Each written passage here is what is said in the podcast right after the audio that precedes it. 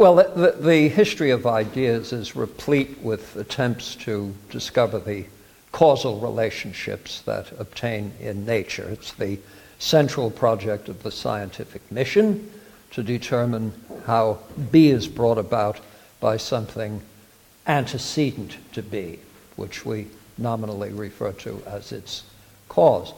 But the concept of causation has had quite a varied history, even within the sciences. Just as the concept of objectivity has had quite a varied history, even within the province of science.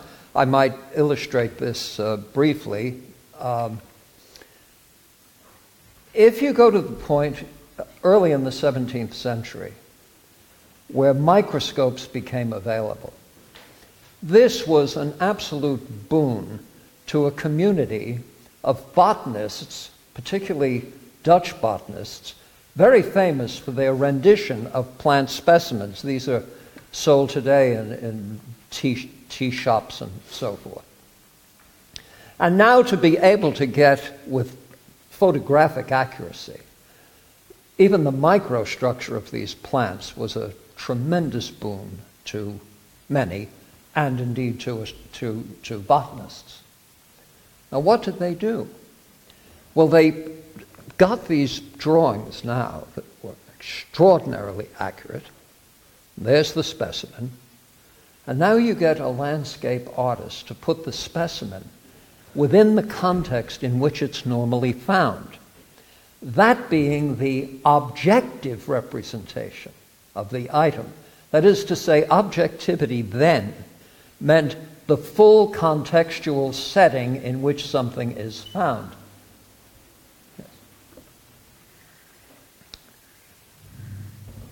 How do we think of objectivity today? We think of objectivity today, something is objectively studied, what?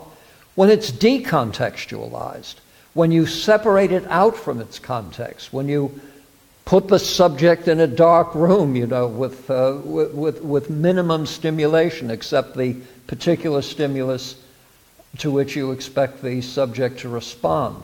Similarly, in chemistry and physics and so forth. You roll balls down inclined planes, not in the middle of a traffic jam, but in a laboratory where everything else is, quote, controlled.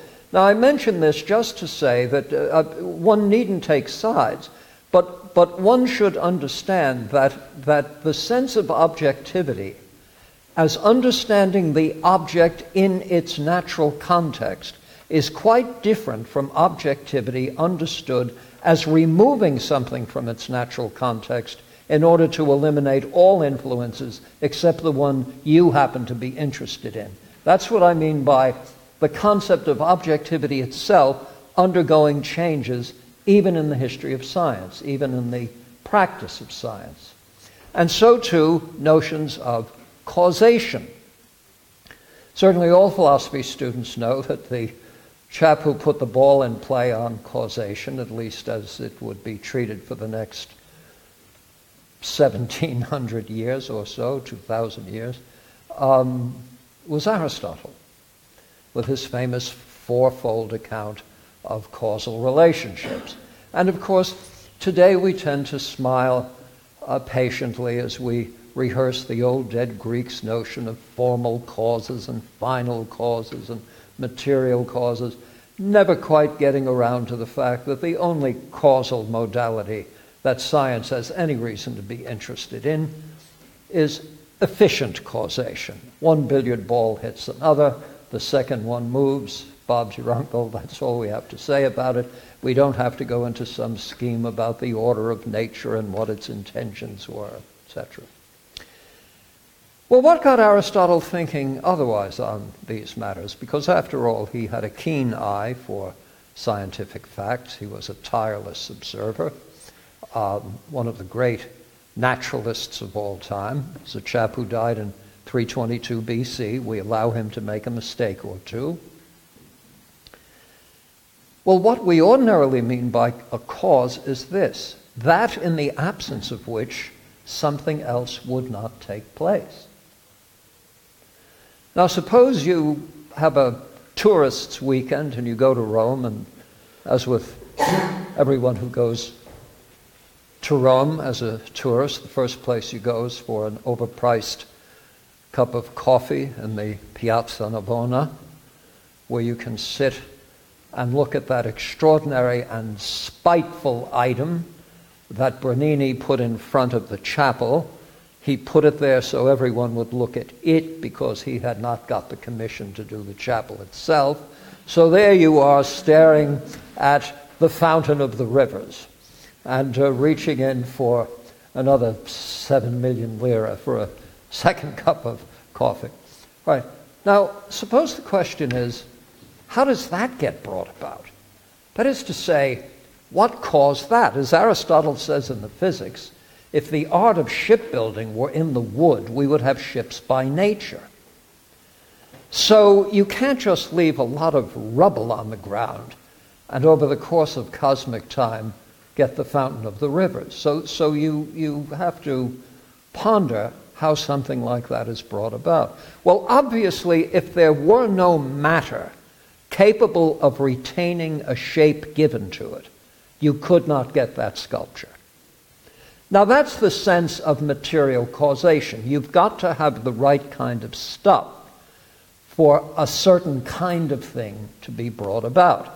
And if all you mean by cause is an event or object or condition necessary for something else to be the case, necessary for something else to be brought about, which is to say, in the absence of which you could not bring it about, then clearly one causal modality is material causal modality, the material cause. Now, similarly, a, an item like that is answering to some purpose uh, decorative, celebratory, spite, whatever, aesthetics, a place in the grand scheme of things. So, one sense in which you get the fountain of the rivers is that the fountain of the rivers is the end point, the goal, the terminus ad quem, toward which all of these earlier anticipatory maneuvers had been undertaken. You chose the material, you chose the sculptor, you chose the site, you did all this. You did all this for the sake of that. And if you did not have that plan, that goal in mind to begin with, there would have been no basis upon which to undertake the first chisel blow. Do you see? So, one sense in which uh, we identify the cause of the fountain of the rivers is that it realizes what Bernini had in mind all, all along. It's the end toward which these other uh, initiatives were taken. And that's the sense of a final cause. It is the cause last realized, but first conceived. First in the order of conception, last in the order of realization. Now, by the time we get to the 17th century, the age of Galileo, Newton, and the like, but much of this kind of thinking has been abandoned because science now, I, look, uh, many ways of committing acts of libel, particularly within intellectual domains. I think I mentioned to you the most reliable way of libeling others is brevity. So, so forgive me for the brevity. Let me just say that by the time you get to the age of Galileo, Newton, and company, and, and Descartes actually, mechanism is the model.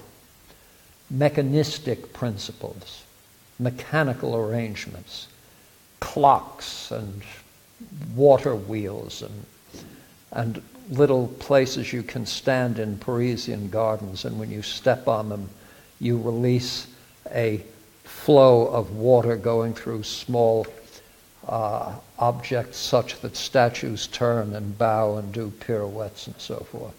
And why should we think that human activity is based on anything other than the flow of such liquid or airy mediums through nervous tubules, Descartes' reflex machinery, do you see, based on mechanical principles. Well, I say once you're satisfied with mechanistic modes of explanation, then efficient causation is the only causal modality that really matters from a scientific point of view. Well, that's pretty much where things were when Hume addressed the question of causation. Now, remember what, what Hume's overarching position is. The overarching position is that the contents of our mental life can be divided into relations between and among ideas and matters of fact. And if the question is, how do we go about understanding the facts in the external world, the facts that a science of human nature should address itself to. There, there really is only one source, and that is experience itself. So you can forget about innate ideas. Even, even Locke conferred too much interior mental life for, for Hume to be satisfied. Hume thinks the entire game can be played out at the level of elementary or simple sensations impressions of sensation and impressions of reflection, and how these are parlayed into ever more complex ensembles. Well, what then about that most crucial idea, the idea of causation? Now, in the handout I gave you today, there are passages from Hume's treatise on how he would have us understand the formation of the idea of a cause, and I'll be taking some passages from, from, from his, uh, his later essay. His position doesn't change materially on that. Before I get to those passages, I do want to brief you on latest developments in Hume scholarship, uh, some of it quite breathless, actually. There is the so called New Hume, uh, who's been presented to us by a number of significant scholars, including perhaps especially uh, Galen Strawson. Uh, time being limited, let, let me say that the, the major division between the new Humeans and the, I don't want to say the old, some of the old Humeans are quite young actually, but, but, but th- those taking a more uh, conventional uh, position on Hume has to do with the extent to which Hume really is skeptical about causes. Now, um, I have not devoted years and years to David Hume. I am loath to take sides in uh, a dispute of that kind. So let me waffle a bit. Hume is not skeptical about causes. But, but I'm not sure that says very much. Because all that says is what Hume himself says. Hume says that when he leaves his house and goes out into the hurly-burly of the world, his thinking about causation is very much what anyone's thinking about causation is. And Hume, the good utilitarian that he is, says that you, you couldn't get through the day otherwise. Of course, you, this is the way you think about these things. Now, how about Hume the metaphysician? That Hume is notoriously skeptical about causation because, why? Because he has already attached himself to the ideal theory, the copy theory, and when Hume sees one billiard ball strike another billiard ball, he tells us, quote, I must own, I do not see some third term betwixt them. That is, at the level of experience, there is nothing that he can recall, account, account for, reduced to a copy of a cause. There's movement, contact, movement, can't see a cause.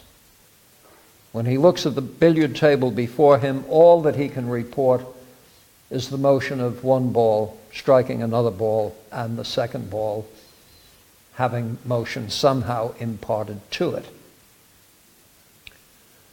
So one can say that, that the conventional view of Hume as skeptical about causation refers to Hume's metaphysical account, shall I say, his metaphysical hyphen psychological account of how we ground our concept of causes. And of course, you must be skeptical at that level because it's, not, it's non evidentiary. We, we talk as if we understood how A causes B, but we can't know how A causes B because there isn't any experiential or evidentiary basis upon which to record the presence of a cause. So it's a kind of inference that we make. More than that, in the history of talk about causation, it has been taken for granted, he says, even by some of the wisest among us, that the relationship between a cause and an effect is a necessary relationship. That in fact there are no effects without causes. Causes necessitate their effects. Now, what could that possibly mean at the level of experience? What is it in the experience that conveys necessity? There's an answer to that question. Nothing. So, how is necessity imported into our causal accounts? And as you will see in some of these passages, it's by way of a certain habit of the mind. That is, the necessity is something we impose, not something that we discover. Now, let me, let me turn to his inquiry concerning human understanding, part one. There are no ideas which occur in metaphysics more obscure and uncertain than those of power, force, energy, or necessary connection, of which it is every moment necessary for us to treat in all of our disquisitions. So, first thing we recognize is that when you get to a concept like force, we say that A causes B because uh, it has the energy or force to bring this about. We don't have any direct observation of energy or force. These are very complex notions. He says, when we look about us toward external objects and consider the operation of causes, we are never able in a single instance to discover any power or necessary connection, any quality that binds the effect to a cause and renders the one an infallible consequence of the other. There simply is no evidentiary basis upon which to impute causal powers to anything. He goes on to say, just in case you think it might come about by way of reflection, the mind feels no sentiment or inward impression from this succession of objects. Consequently, there is not in any single particular instance of cause and effect anything which can suggest the idea of a power or a necessary connection. It just isn't there. Since, therefore, external objects as they appear to the senses give us no idea of power or necessary connection by their operation in particular instances, let's see whether the idea be derived from reflection on the operation of our own minds. Now, this gets to a quite interesting offering by Hume that Reid will pick up on. I shall be covering this next week. And we can trace this to, to Locke. Locke grants that we have an immediate awareness of ourselves as the causal agents of our own actions. Reid, by the way, will, will spend a fair amount of time on this. He thinks that this is an idea that occurs very early. I shall use an audiovisual aid to suggest how early it might occur. Look up here. That is to say, an infant probably in intrauterine life, late in intrauterine life, already is showing some evidence of a recognition of itself as bringing about movements of a certain kind. In fact, birth itself is initiated by fetal movements. And certainly in early infancy, well, you, anyone who's observed very, very young infants, what are they? They're spending all their time doing things like this. They're looking at their fingers, they're moving things closer and further away. Now, Reid thinks that, um, well, I shall get to Reid next week, but Locke himself says we do have an awareness of ourselves as being causally or agentically responsible for our own actions. And Hume is willing to grant that much. But he's only willing to grant that much on the basis of experience. In fact, he says, imagine one who in the middle of the night is overtaken by a palsy, let's say by a stroke.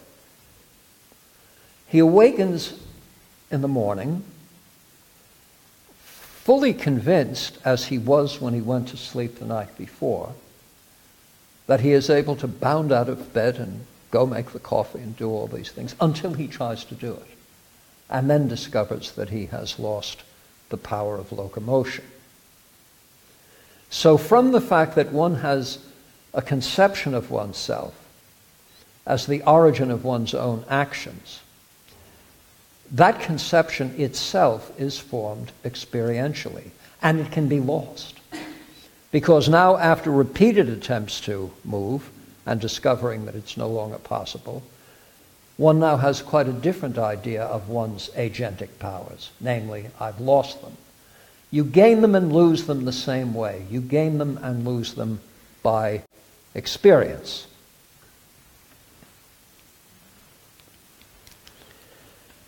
Now, what kind of experience does it take? Well, Hume is quite clear. Single events won't do it. What you need are constantly conjoined events. Whenever two events have been so constantly conjoined in experience, by a habit of the mind, we come to regard the occurrence of the first as a we expect the first to result in the second. That is, our concept of causation is forged by way of constantly conjoined events. We associate B with A because A and B have occurred together frequently in time. And Hume actually lays out what he takes to be certain laws of mental life, laws of association. And you should note these because these too will raise some very interesting questions about Hume on causation. All other things being equal, two events are regarded as causally related when they occur together more rather than less frequently. So frequency turns out to be one basis upon which associations are formed. Their strength, I say, all other things being equal, the strength of the association being based on the frequency of the concurrence. All other things being equal, two events are more firmly associated when they resemble each other. Like events are more firmly associated than unlike All other things being equal, two events are more strongly associated with each other when they are contiguous in time and space. That's the constant conjunction part. They occur together closely in time and place. Well, of course, one question that arises out of this is how a Humean will account for singular causal events. Can anyone think of a singular causal event of note? Would you like? Yes, one time only. One time only. Can you think of one? The big. Yes, well, maybe only one Chernobyl, but you, you, well, I, I would give you one that's even bigger than Chernobyl. Very big. Big Bang. Yeah, a big, big, a big bang. Um, I, I, I, I was never particularly troubled by the Big Bang. I mean, why not? Um, I, I'm not much of a sleeper, but the Big Bang never would have kept me awake anyway. But I will tell you something about the Big Bang that would keep me awake. With it, uh, all the laws of physics came in with it. Now that's, you see, if they hadn't, then nothing would have, then it just would have been bang and the whole thing probably would have just fizzled. So, so that, it began with a bang. I'm, I'm out of my element here. I should ask some of my philosophy of physics colleagues to explain it. But, but given the bang and, and all the differential equations, I think that was, as tricks go, that is a doozy. There's no question about it. That's the sort of thing you, you lie awake at night and say, huh? Wonder how she pulled that off, or who's ever responsible for these things. Must be extremely clever, certainly at the B. Phil level. Uh, uh, so, um, So there is a question then about how singular events are to be understood. Now, there are any number of singular events that occupy us. Um, in fact, uh, most of the consequential events in history turn out to be one of a kind.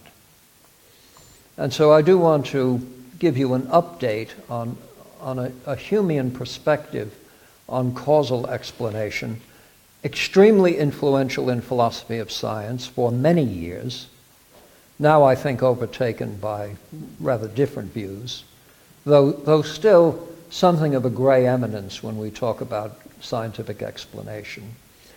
And that is the model of scientific explanation promoted by, by Carl Hempel, uh, long referred to as Hempelian explanation, sometimes referred to as the covering law model of explanation.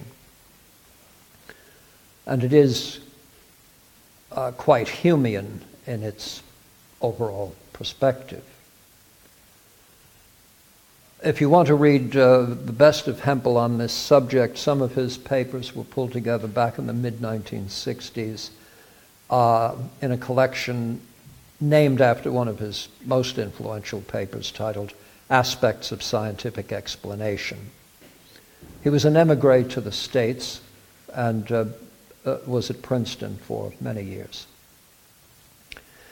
Well, Hempel raises the question how do we, how do we classify undertakings as scientific? That is, he's addressing what's sometimes referred to as the boundary problem.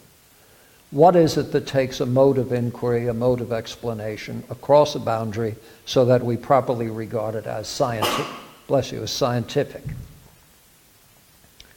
And you can imagine the candidates for solving the boundary problem. Well, there must be measurement. Well, that, we're measuring all sorts of things. Every time you buy a pair of shoes, somebody's measuring something. Or every time you get a kilo of potatoes, somebody puts it on a scale you, you, measurement qua measurement can't be the necessary and sufficient condition for establishing an activity as scientific. Sometimes it's stated rather heroically that the difference between science and everything else is that science is addressed to the facts of the real world. Well, I say this is a rather gaudy assertion. I, I should think most of us, most of the time, are concerned with the facts of the real world. People who routinely avoid those are generally medicated. So, so I don't think that's particularly helpful. Hempel thought that the boundary is crossed at the level of explanation. That the difference between a bona fide scientific undertaking and undertakings that are not scientific is in the very logic of a scientific explanation. Which is to say, that unique to science, an event is explained when it is shown to be an instance of a universal law known to be true. Now, I can again recur to audiovisual aids if you want to look up. Um, I brought some equipment with me for this lecture. You're ready now?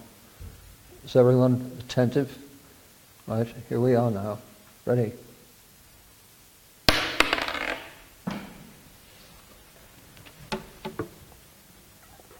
20p.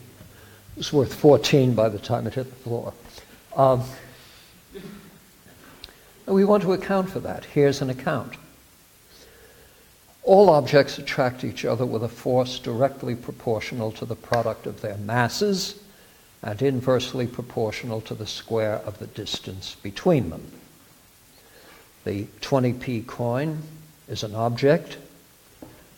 Planet Earth is an object. The two attract each other with a force proportional to the mass of the coin and the mass of the earth, and inversely proportional to the squared distance between the coin and the gravitational center of the earth. Now, if that law is true, then necessarily the coin goes that way. Mind you, it's not an inference from past experience, it's a deduction. We deduce the event from a general law, which is why the model advanced by Hempel is sometimes referred to as the nomological deductive model of explanation.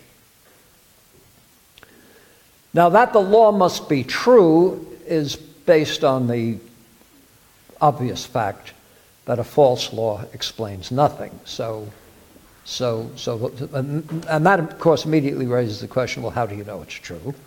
And that is the scientific project. You just keep testing the alleged law under as many and various conditions as you can.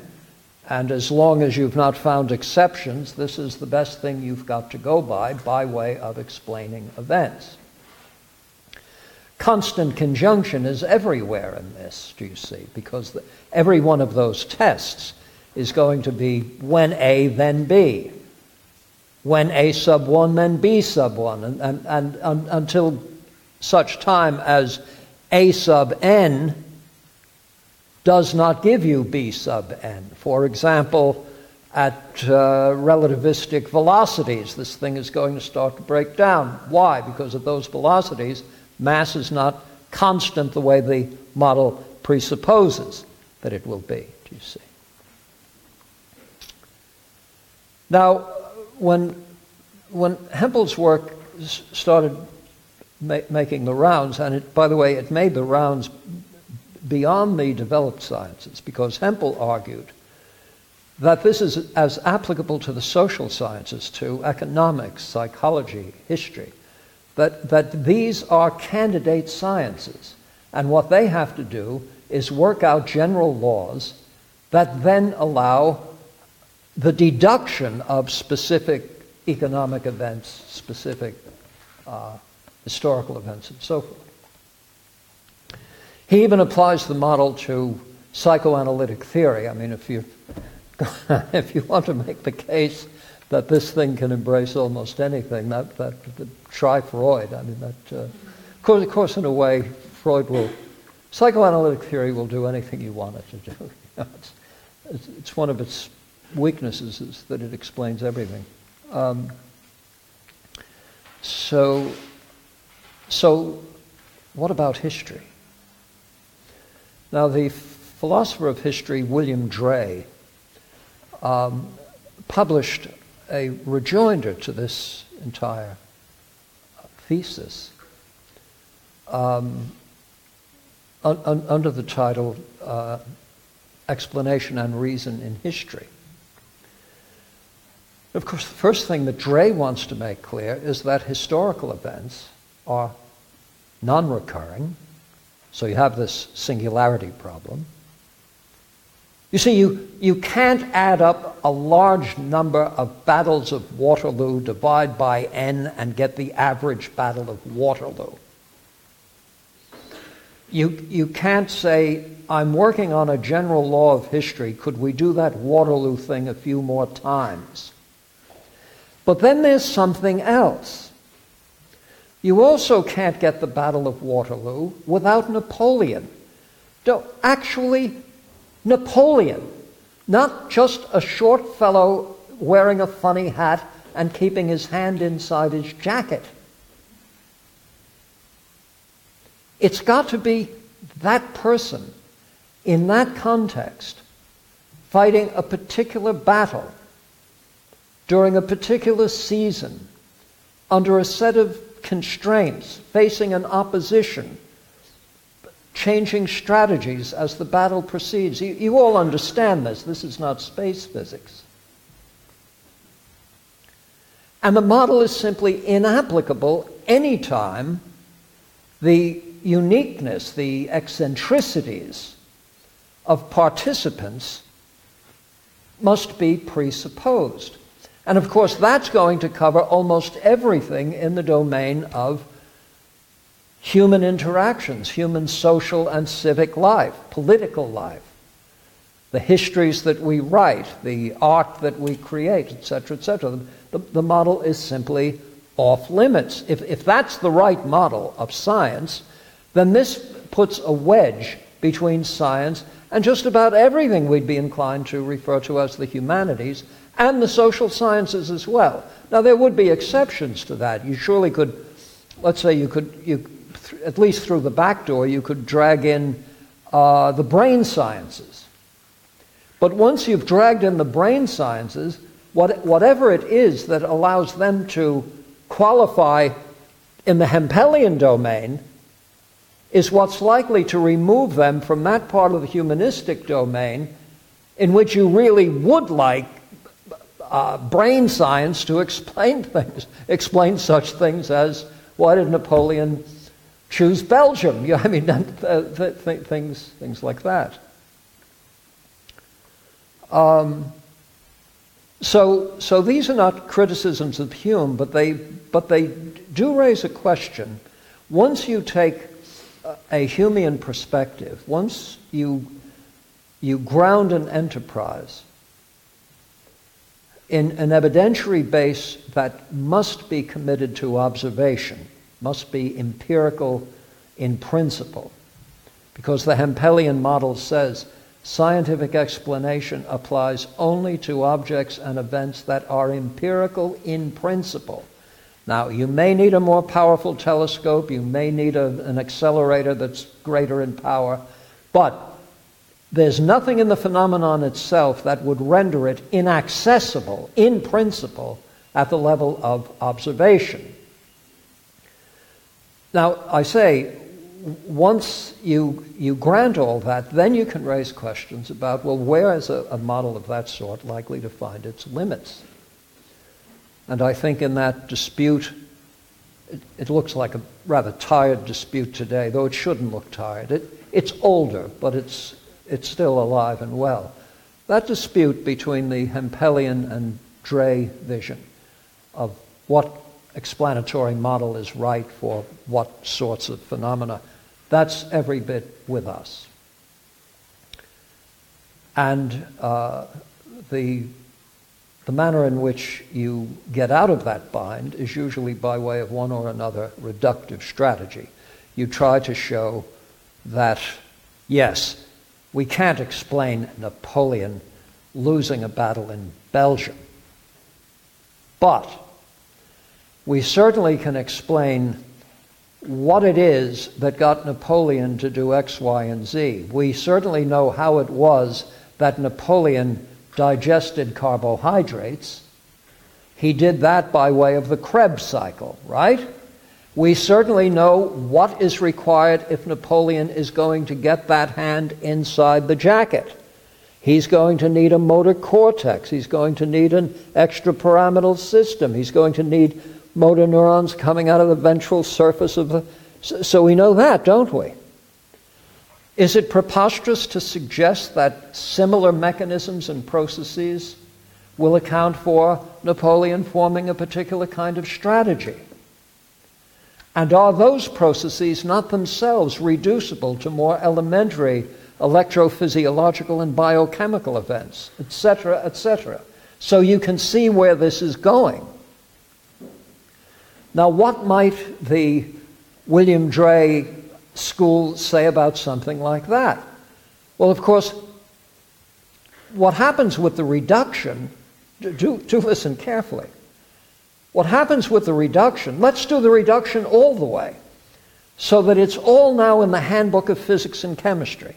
Everything there is to know about living bodies is now known. We've got it in the thickest book ever composed and it's laid out alphabetically, and there are drawings, and, and, uh, and it's on YouTube and so forth, all right? Guess what just happened? The phenomenon went away. You, you no longer have a Battle of Waterloo. You've got a lot of stuff, do you see? You've got pages and pages of stuff.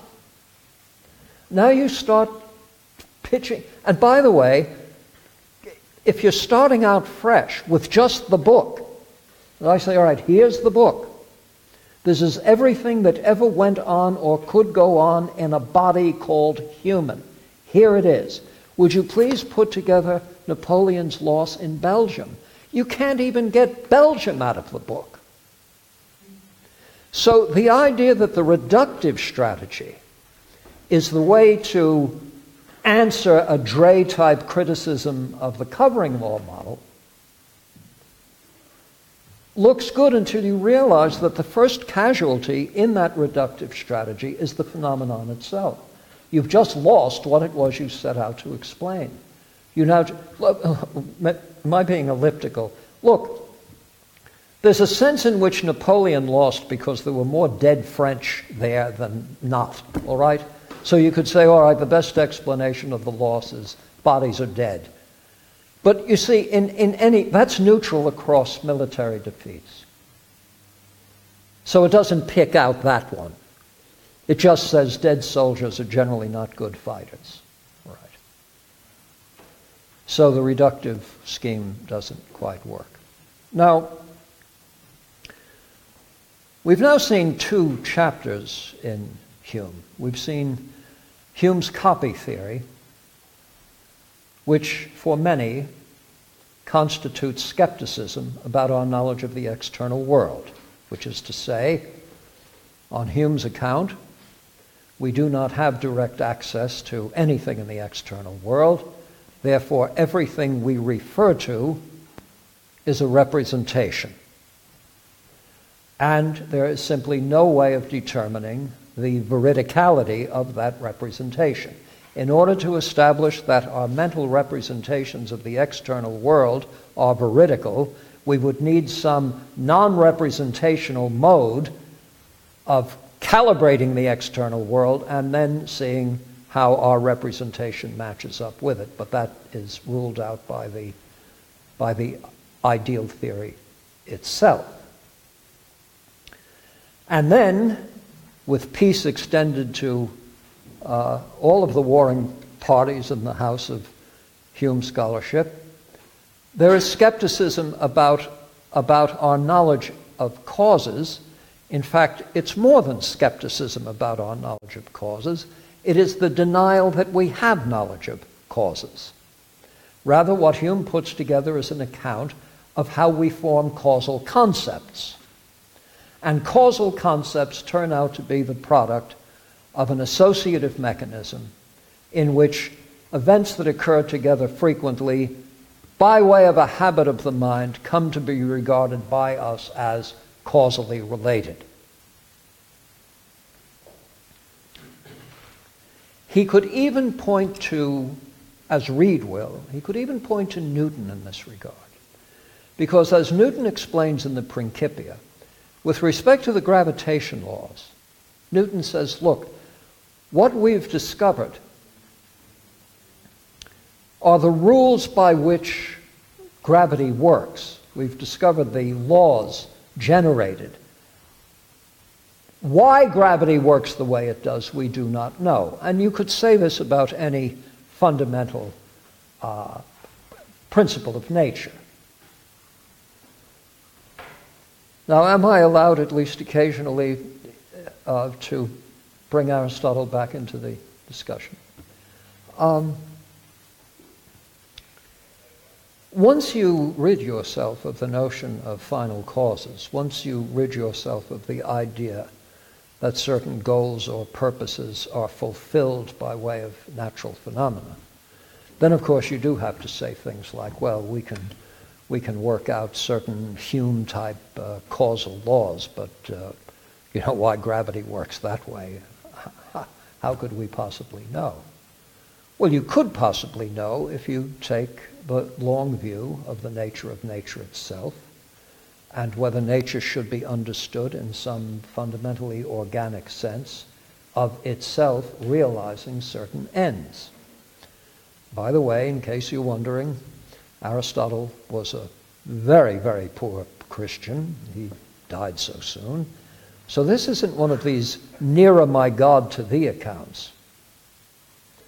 It's just an Aristotelian perspective on the nature of explanation itself and the recognition that the mere identification of coincidences, no matter how firm, cannot constitute an explanation. It just allows you to make a prediction. But for a bona fide explanation, you have to inquire into the efficient, the formal, the material, and, most importantly, the final cause. What is it that Napoleon was setting out to achieve in the first place? Because if you don't address that question, then the entire episode in Belgium could have been staged by Monty Python. It could have had soldiers on broomsticks. It might have been a film location.